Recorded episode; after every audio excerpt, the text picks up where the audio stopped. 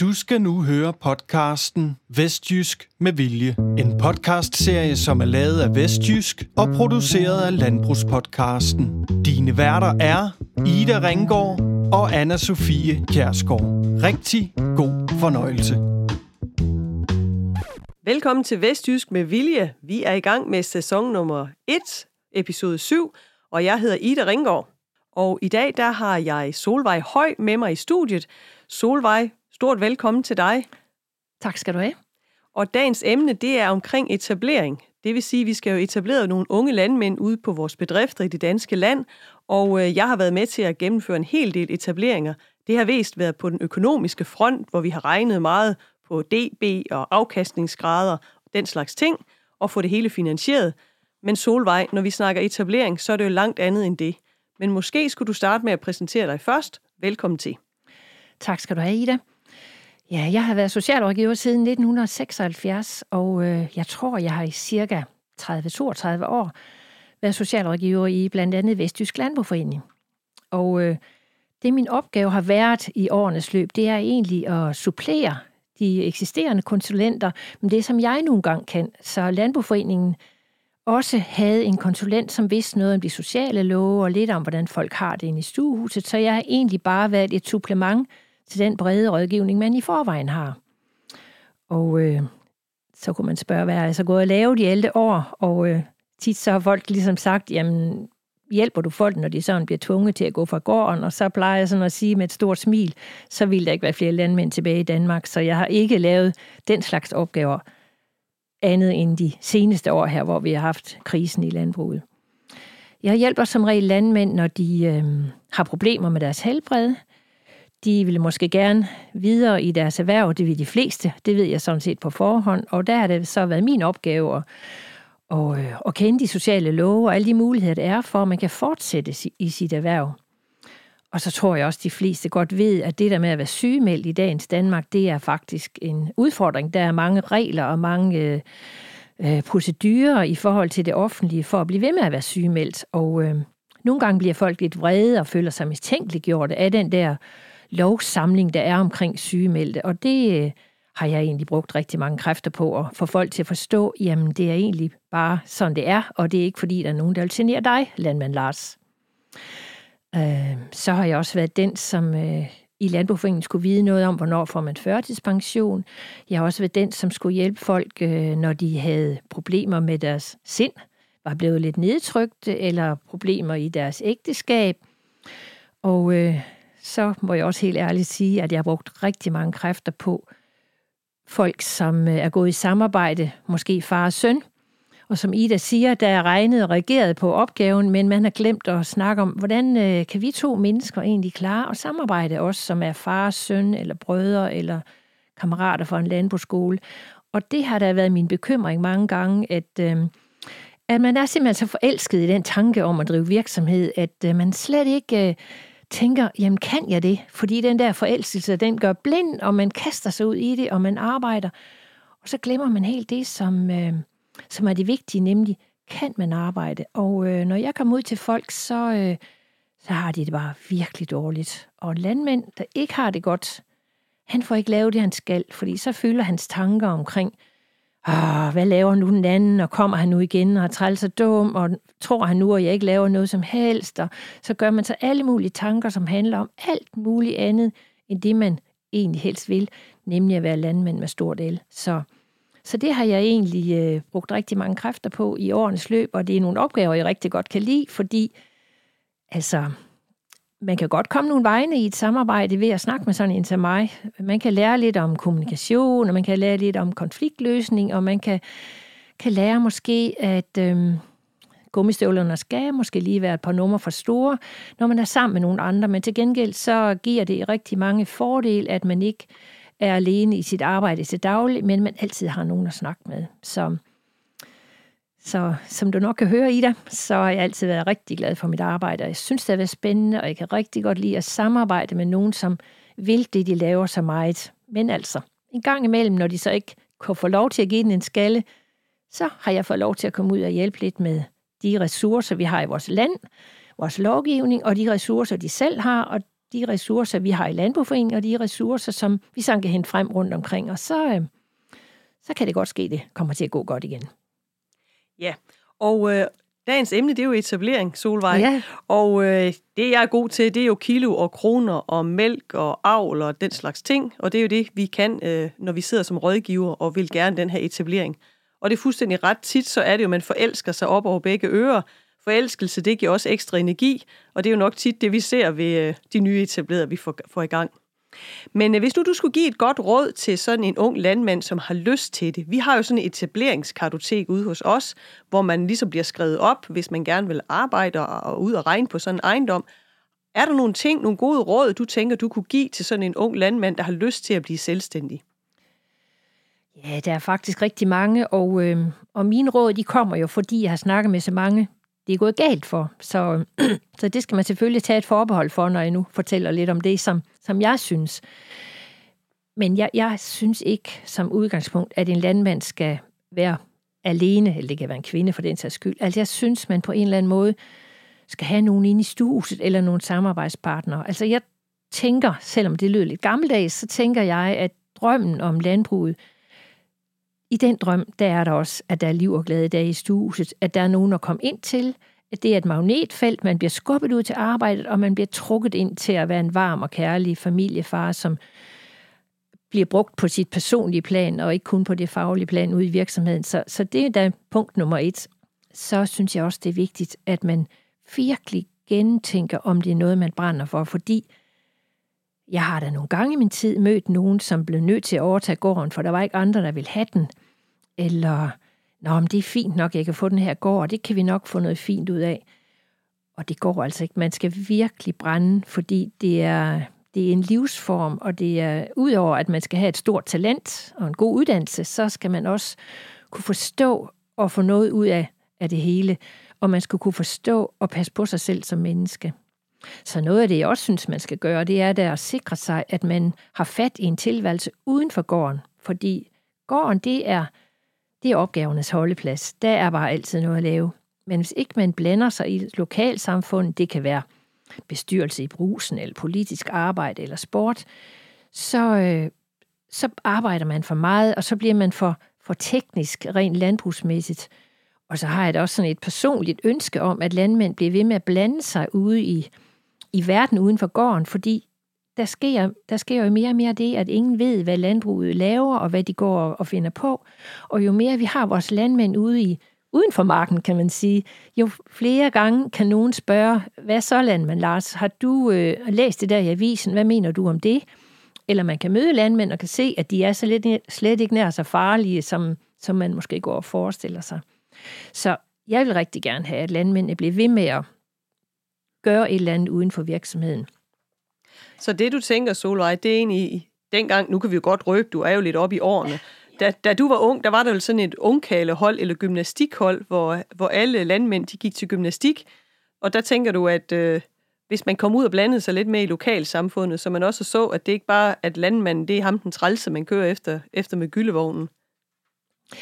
Ja, det er sådan nogle ting, jeg synes, der er rigtig vigtigt. Øhm, at, øh, at de er rundt omkring, og, og udover at jeg jo faktisk altid synes, at landmænd er nogle fantastiske, arbejdsomme og nytænkende og mennesker, som, som der jo også er brug for i lokalsamfund eller i politik, eller hvor det kan være. Så, så på den måde vil jeg også gerne have, at landmændene de, øhm, de er rundt omkring. Men noget andet, jeg også synes, der er meget vigtigt, øh, når man nu har etableret sig, eller før man etablerer sig, det er jo, at den der kone eller kæreste, den person, man nu skal leve sit liv sammen med, er med på vognen. Altså, de er nødt til at, at have fælles fodslag, og de er nødt til på en eller anden måde at, at finpudse på deres øh, dialog, fordi ellers kommer alt for meget til at handle om den går, hvilket jo sådan set er naturligt nok. Men hvis konen har travlt med at have noget arbejde, som, hvad skal vi sige, hun kunne være sygeplejerske, altså der er nødt til at være plads til, at hendes livsform og hendes arbejdsforhold også bliver en, en integreret del af gården. Noget af det, som, som jeg har oplevet rigtig mange gange, når jeg har snakket med, øh, med unge landmænd, som har det svært på gården, så er det jo fordi, de, de kan være rigtig meget i klemme. Fordi de prøver på at være den gode landmand og det gode eksempel, som de kan se i deres far og i deres mor. Øh, Og, og det, sådan prøver de måske at være, når de er sammen med far og mor, hvis de stadigvæk hjælper til på gården. Og så øh, kommer de ind i stuset, hvor øh, kvinden i deres liv, hun tænker, jamen jeg regner det med, at jeg har en moderne ægtemand, og ikke øh, en ægtemand, som er ægtemand, som hans forældre var det. Så jeg forventer et moderne liv anno 2021, og ikke, at, at det skal være, som det var, da drengen boede sammen med sin farmor her på gården, hvis jeg har overtaget en gård. Og det, det kan altså slå nogle vældige gnister, men som jeg altid siger på landbrugsskolerne, når jeg er derude, du skal lytte til din kvinde, du skal vise hende, at du holder med hende, fordi hvis du ikke holder med hende og forstår, hvad hun siger, så taber du hende af hende. Det er vigtigt, at I altid har en samtale med hinanden og får snakket om, er vi tilfredse, går det godt nok, ser vores liv ud, som vi gerne vil have det. Så det vil sige, lige så vel som vi gør status med en årsrapport rent økonomisk, og vi ser, om vi har en soliditetsgrad, en afkastningsgrad, så mener du faktisk også sådan en års evaluering, måske midt i sommerferien, eller en god aften i november på et hotelophold, det kunne være godt, Solvej. Afgjort. Altså, når jeg har været ude ved nogen, der er kørt rigtig skævt for, så plejer jeg faktisk at sige, at de bliver nødt til at gøre det to gange om måneden. Men altså, når det kører godt, så behøver man jo ikke at gøre det så tit. Men at man har så sådan en ægteskabsaften eller kæresteaften, og måske deler en flaske vin og en rejemad, og så skal man hver især sige, hvad synes jeg, der er fint? Hvad ønsker jeg mig? Hvad vil jeg gerne have, der skal ske det næste år? Og hvad kunne mine ambitioner være i vores ægteskab? Og landmanden skal selvfølgelig sige, hvad han tænker om landbruget, og konen skal sige, hvad der skal ske i hendes karriere. Og det er også her, de måske skal snakke om, øh, er vi tilfredse med den måde, vi opdrager vores børn på? Fordi øh, hvis landmanden bruger rigtig meget tid ude, så ender det med, at moren får kommandørposten inde i stuehuset, og så er det hende, der ligesom bestemmer det hele, og så står han lidt sådan i sidelinjen og, øh, og har ikke rigtig nogen indflydelse, og det går bare ikke. Det, det bliver de nødt til at forhindre så meget, som de kan. Så det, jeg kan høre, Solvej, det er, det er langt fra bare penge, som vi måske sidder og arbejder med. Det er også de der livsværdier, der er ude på gårdene. Jamen, det er næsten det, det hele kommer ind på, fordi øh, vi kan jo alle sammen klare os. Vi kan jo leve på en sten, hvis vi ellers er lykkelige, og hvis vi er tilfredse. Men det er jo klart, at, at hvis en landmand har stillet sig an på den måde, at han er, forpligt, at han er nødt til at have en ægtefælde indkomst, og at hun er nødt til at have fuld tid, for at de kan have et privat forbrug, og for at de kan klare sig økonomisk, og han ikke ligesom bidrager. Jeg ved udmærket godt, at han bidrager med husleje og alle mulige andre ting, men, men hvis konens penge hele tiden forsvinder, og hun stadigvæk ikke kan få lagt nogen kort i den bunke, som hedder det samlede gode tilværelse, så, så bliver det også op ad bakke i deres forhold. Så de er nødt til hele tiden at tale ligeværdigen ind. Samtidig med, at jeg udmærket godt ved, at det som den kvinde, hun har drømt om, og hun har fået i sin landmand, det er, at hun ønsker sig en mand, som virkelig brænder og er engageret, og det får hun. Men han skal lige en gang imellem smide lidt vand på bålet og komme ind og være en, en lidt mere fredelig mand, som øh, er familiefar. Og Solvej, jeg ved, der er mange, der har taget din råd til sig. Jeg kan huske, at jeg selv havde en ung landmand for, jeg tror det er 15 år siden, der ville så gerne indgå et IS med hans far. Det lykkedes så desværre ikke, eller heldigvis ikke, kan man sige. Han var helt alene. Og vi kunne ikke rigtig finde andre undskyldninger for, hvorfor kunne det ikke rigtig lade sig gøre. Så sagde jeg til ham, øh, Morten, nu er det ligegyldigt, hvad han hedder. Han hedder Morten, eller er det Preben, han hedder den slags tilfælde? Det kan godt være. det ved jeg ikke. øhm, Preben, han, øh, jeg sagde, gå ud og, og find dig en kone, og så kom tilbage igen. Så kom han otte år efter og sagde, se, nu har jeg med en hustru, nu skal vi finde en gård. Og det er skønt at få dem etableret, og, og jeg er helt sikker på, at han har taget det til sig, og han var vist på et af dine ungdomshold en gang, ham der, Preben Solvej. Så jeg tror, du har, jeg tror, du har bidraget og givet meget lykke rundt omkring. Ah, tak skal du have, Ida. Ja, så har man jo gjort lidt gavn, og det har virkelig også altid været mit mål, at, øhm, at folk skal have det godt i stuesene. Gårdene, dem kan jeg andre jo tage af. Jamen, der er et eller andet med, at du siger, at dyrene de trives bedre, når det er sådan, at der er fred og, og fordøjelighed, for, fordragelighed, ikke fordøjelighed, fordragelighed inde i stuehuset, ikke? Jo, det, altså, nogle gange, når jeg snakker med en mand, så, en landmand, som har en depression eller har bøvl i stuehuset, jamen, så, så kan jeg godt sådan, som min egen lille, min egen lille forskningsprojekt spørge, hvordan går det så ud i stallen? Og vi ved, de der køer og dyr, de gider ikke en landmand, der ikke har det godt. De står ikke stille, og de går den forkerte vej. Så han kan lige så godt sørge for at have det godt. Det giver meget bedre på bundlinjen. Jeg kan huske en gang, der havde du sådan et fantastisk billede af et kulvalpe. Det er måske snart 20 år siden Solvej, men jeg kan ja. huske, vi havde et fælles indlæg, og der havde du sådan et, et billede af en stor hundekurv med en masse hundevalpe i. Kan du ikke prøve at beskrive, hvad var det, der var ud over de her hunde i den her hundekurve? Ja, men de lå bare sådan og holdt om hinanden og så tilfredse ud, og lige meget man kan kalde hunde eller ej, så, øh, så var det helt tydeligt, at de levede lige der på solsiden af tilværelsen, og, øh, og billedet er virkelig meget varmt og lunt, og, øh, og det er jo egentlig sådan, jeg godt kan lide stuehusen er. Her er det rigtig dejligt, her er varmt, her, her er rart at være. Ja, tilbage til etableringen igen, Solvej. Øhm, det er altid rart at have nogen at, at diskutere og spare med, Øhm, og øh, sådan noget som gårdråd, det ved jeg også, du har været med til at få gang i nogle steder. Hvad er det, du mener, at et gårdråd det kan give? Jeg vil rigtig gerne have, at landmænd har gårdråd eller gårdbestyrelse, fordi hvis man går alene, så mangler man simpelthen nogen at spare med. Jeg ved godt, der er konsulenter, men øh, det, kan være andre, det kan være andre landmænd, man øh, sparer med, og det kan være al, alle mulige andre end konsulenter, der er i det der gårdråd. Det er ligesom øh, øh, sådan en lille slags eksamen, at man har det der gårdbestyrelsesmøde, måske hvert halve år, fordi så har man måske på mødet planlagt, at nu vil vi gå den og den vej, og så vil vi se på det på den og den måde. Og så kommer det sådan ligesom op, og nogle andre spørger, Nå, hvordan gik det så? Fik du ordnet de der ting? Så på den måde skal han stå lidt skoleret øh, for sig selv og for nogle andre. Og det tror jeg, det øh, strammer skruerne lidt mere, og det kan vores landmænd jo rigtig godt lide, at de ligesom skal stille op til nogle ting. Jeg synes især, det er vigtigt med gårdråd og gårdbestyrelse, når der er nogen, der samarbejder, fordi det er ikke altid, at de kan finde ud af at planlægge øh, så godt, som de burde. Og så kan man ligesom sige til sin marker der på gården, øh, jeg sætter lige på gårdbestyrelsesmøde øh, til næste gang, at vi skal snakke om de og de ting, lige så du er forberedt på det.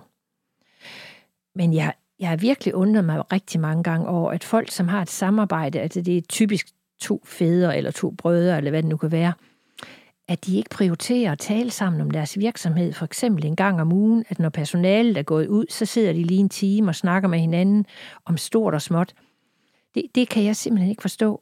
Og øh, jeg kan selvfølgelig godt forstå, at man nogle gange har for travlt om, og øh, man skal prioritere det øh, noget andet arbejde i marken, eller hvad det kan være.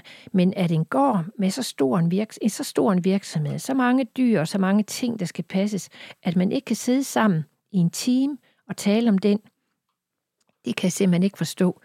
Men, men jeg har lært i årenes løb, at, øh, at unge landmænd, de vil rigtig gerne, for de er godt klar over, at de skal, de skal både tænke og tale at beregne i deres arbejde. Men, men de ældre landmænd, det er så dem på min egen alder måske, de synes mere, at man kun er en rigtig landmand, når man har arbejdstøjet på, og man øh, går derude i stallen, og man virkelig udretter noget i en fart. Og det, det er der generationerne nogle gange kan krydse lidt klinger, for de unge landmænd, de er fuldstændig klar over, at der kræves meget mere kommunikation, meget mere arbejde ved PC'en og meget mere kontorarbejde for at det kan lykkes fuldt ud. Og der kolliderer de nogle gange. Og det kan også løses ved, at man for eksempel har et gårdråd, hvor øh, man kan få den slags ting sat på dagsordenen. Jeg synes, de gode gamle dyder, de er stadigvæk gode. Det der med, at alt foregår i løb. Ikke? Er det ikke sådan, det er? Og sved jo, på panden. Jo, jo, jo, jo. Men jeg, Solvej, det jeg også hørt dig sige, det er egentlig, at hvis man har et IS, eller et kompagniskab, eller et selskab, så er det et forhold, der skal plejes. Lidt ligesom et parforhold, kan man vel sammenligne det med. Fuldstændig. Altså, det er de samme talenter, man skal bruge. Og, og når jeg rigtig driller de unge på landbrugsskolerne, så er det sådan set, hvis du har køer eller gris, der holder du også hele tiden øje med, om de har det godt, og de må jo heller ikke halte eller hænge med ørerne eller, eller have noget galt. Og det må samarbejde heller ikke, og det må ægteskabet og parforholdet slet ikke. Så der er rigtig meget arbejde for en landmænd, og jeg synes, det er noget godt arbejde, de har på den måde. Nu hører man jo samtidig om, at landmænd de sådan er ufølsomme, og de er ikke særlig følsomme. Nu kører der forskellige programmer i fjernsynet. Jeg ser dem ikke, fordi jeg er jo godt gift med en landmand. Men øh, når man ser de her landmænd, så bliver de samtidig udstillet lidt som nogen, der ikke har følelser, og ikke tør at sige noget og genere det og sådan. Hvordan er din opfattelse egentlig af de her unge landmænd, som har lyst til at etablere sig Solvej? Hvad ser du? Jamen, altså, det passer slet ikke, det billede. Altså, jeg ser virkelig nogle unge, og for den sags skyld også gamle mennesker med et væld af fantastiske følelser, som kan bruges til så mange ting. Det kan godt være, at de opdrager til ikke at bruge dem, men de ligger lige på lur, og jeg møder dem da, når folk har det dårligt, eller når de er ved at blive skilt, eller de er ved at gå konkurs eller et eller andet, så, øh, så er de følelser, de ligger simpelthen på lur, og, øh, og jeg synes, det er en gave for mig at tale med folk, der har det dårligt på den måde. Ikke, at jeg synes, det er sjovt, de har det dårligt, men at høre de kæmpe store ordforråd og alle de der nuancer, der er i sproget, når den slags ting sker, det, det, er, en, det er en gave for sådan en til mig. Solvej, det er jeg rigtig glad for, at du siger. Øh, jeg er jo ikke sådan forbundet med følelser, så øh, jeg tænker, hvad er det, vi gør, når det er sådan landmanden han, øh, han får det svært? Noget af baggrunden for, at jeg har mit arbejde, eller havde mit arbejde i øh, Vestjysk Landbrugforening, det er jo, at, at man godt ved, at konsulenter, som oplever, at deres kunder har det skidt, enten økonomisk eller ægteskabeligt, eller der er sygdom derude, så kan konsulenterne have det rigtig dårligt. De øh, føler sig måske lidt skyldige, sover dårligt om natten, og de ved ikke rigtig sådan, hvad de skal stille op med det. Og, øh, og der er det jo den store gevinst for os alle sammen, at øh, der kan konsulenten sige til landmanden, ved du hvad, jeg er ikke så god til det der med følelser og folk, der har det svært, men vi har øh, Solvej inde i Landboforeningen, og det er hendes arbejde at tale med folk, der er svært, så skal jeg ikke bare lige få hende til at ringe til dig? Og det er så vigtigt, at det er mig, der ringer dem op, hvis I, der har lavet aftalen, fordi folk, der har det skidt, de ringer ikke selv og siger, at de har det skidt. Ikke så gerne. Så derfor så, øh, så får jeg opgaven på den måde. Og det er jo en rigtig god ting, fordi jeg kan godt lide at have opgaver af den karakter, fordi det er min uddannelse, og det er mit arbejde. Og jeg sidder altså heller ikke ude ved nogen, der er sygdomme i besætning og snakker om, hvordan de skal passe køerne. Så vi har bare hver vores arbejdsfelt. Jeg kan rigtig godt lide mit, og de andre konsulenter kan lide deres. Så det er en god arbejdsfordeling. Super. Solvej, hvis vi sådan skal repetere op, hvad det er, vi har været igennem her omkring etablering, så har du givet gode råd omkring, at ingen fortjener at være alene. Du ser en stor fordel i, om at man er to, om det er som ægtefælle, partner, eller om det er et IS eller et andet samarbejde. Det er det, du prioriterer rigtig højt, kan jeg høre. At man også gør status, en form for årsrapport på de følelsesmæssige og livs, livsværdier, at man gør op på det om år, en gang om året også. Vi har været rundt omkring gårdråd og omkring konflikthåndtering og den slags ting. Det har været rigtig spændende at have dig her i studiet, og næste gang vi mødes, Solvej, så skal vi to have en samtale omkring exit-strategien, fordi nu får vi etableret en masse skønne landmænd og kvinder, men det, der også er vigtigt, det er jo også, at nogen skal jo også fra. Vi ser ud i et meget stort generationsskifte de kommende 5-10 år, så Solvej, vi forbruger for dig, selvom du også er ved at være lidt ældre. Tusind tak, fordi du kom. Tak, fordi jeg måtte komme.